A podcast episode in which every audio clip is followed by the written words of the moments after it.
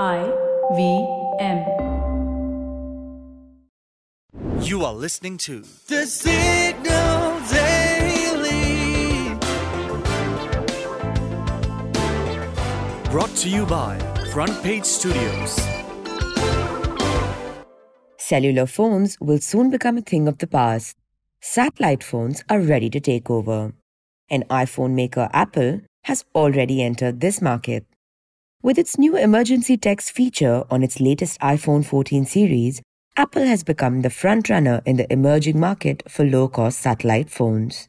So, it's safe to say the race to dominate the satellite smartphone market has begun. Apple also claims that by early November, the new iPhone 14 series will be able to transmit quick SOS messages and location information from areas of the cellular grid. As of now, the service will be available in the United States and Canada, with the possibility of expansion into other countries. But wait, what are satellite smartphones and why do we need them? Let me quickly break it down for you. Out of network locations for your mobile or dead spots can be a difficult situation to be in.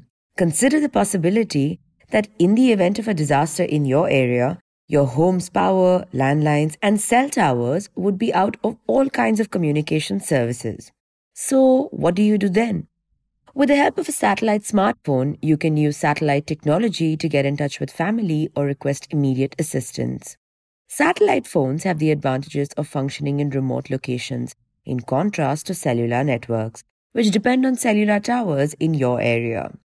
Despite cellular towers having formed a fairly reliable connectivity network across the globe, they are only as reliable as the towers that are close by.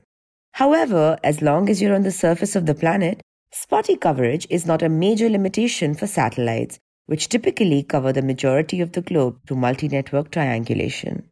Naturally, there is fierce competition in this market. Apple is not alone.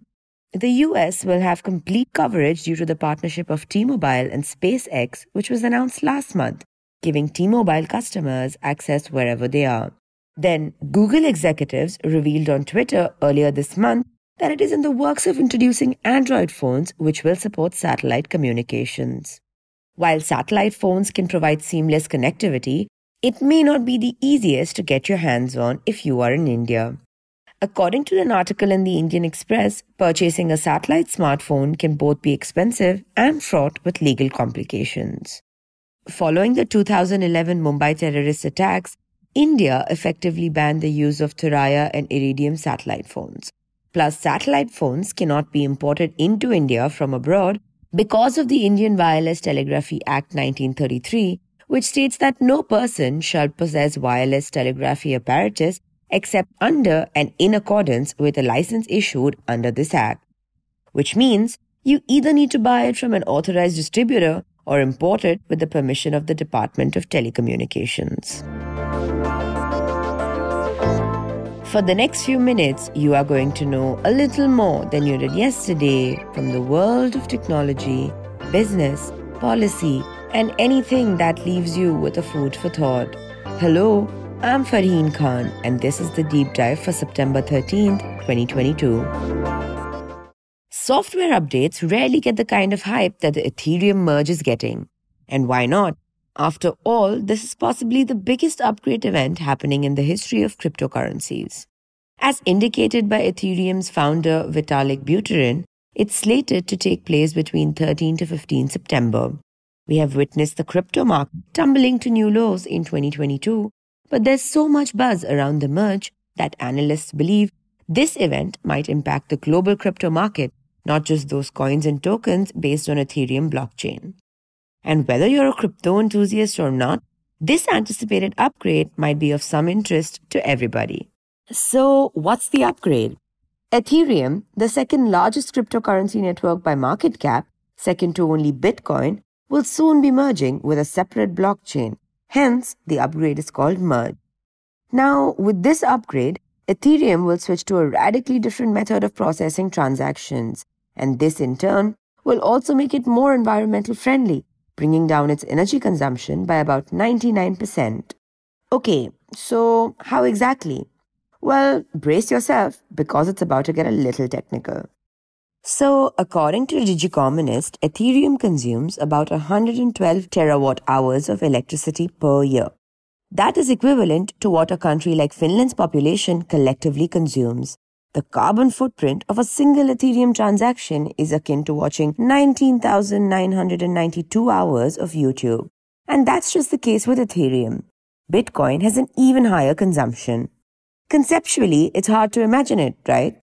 But this happens because crypto mining requires high powered computers with powerful hardware running 24 7. You see, cryptocurrencies are not exactly governed by a centralized entity. Transactions on the Ethereum blockchain are validated by a decentralized network of computers or miners who have to prove that the transaction is valid in order to submit a block of transactions to the Ethereum blockchain. In this proof of work model of validation, miners are constantly competing to solve complex mathematical puzzles or guessing random numbers to process transactions and get rewarded with freshly minted crypto tokens. This makes records on the blockchain secure but drives up the energy consumption. And this is what's about to change in the merge update. What's replacing proof of work is the proof of stake model, which will use validators instead of miners. This will allow users to put their own coins at stake as a collateral against dishonest behavior, and if they win the right to verify the next block, then they earn new tokens. This, of course, means that all that investment into high powered hardware could go to waste for those who made such purchases, but this will make Ethereum blockchain faster, more scalable, and energy efficient. But now that we have the technical details out of the way, there are some big questions around this monumental event. We have witnessed the crypto market tumbling to new lows in 2020. Will Ethereum merge be able to revive it? And will this make Ether a more favorable option than Bitcoin? We invited Naimesh Singhvi, founder of CoinCrunch India, to break it down for us. So the Ethereum merge is now like about two days, uh, you know, to go. So shouldn't have any impact on the market now. Um, there is a speculation that the ETH uh, proof of work hard fork may happen, which means that there will be two coins, one Ethereum running on proof of stake after the merge, and one Ethereum running on proof of work consensus. So uh, if you have Ethereum in your private wallet, you will then have both coins, the proof of stake one and proof of work one. And if proof of work gains enough traction, it may be valuable. So, uh, whatever impact that is going to happen due to merge may have already happened. Um, after merge, we may see prices go down because uh, people may be just accumulating Ether uh, with the intent to get like the Ethereum POW and POS coins. But other than that, uh, I don't think that it will have any impact on the market. But yeah, uh, in the longer run, because the whole merge and then you know increasing the speed of Ethereum, throughput of Ethereum will take about three more years, three to four more years. So by then, maybe Ethereum will become the most favored blockchain for smart contract based uh, development.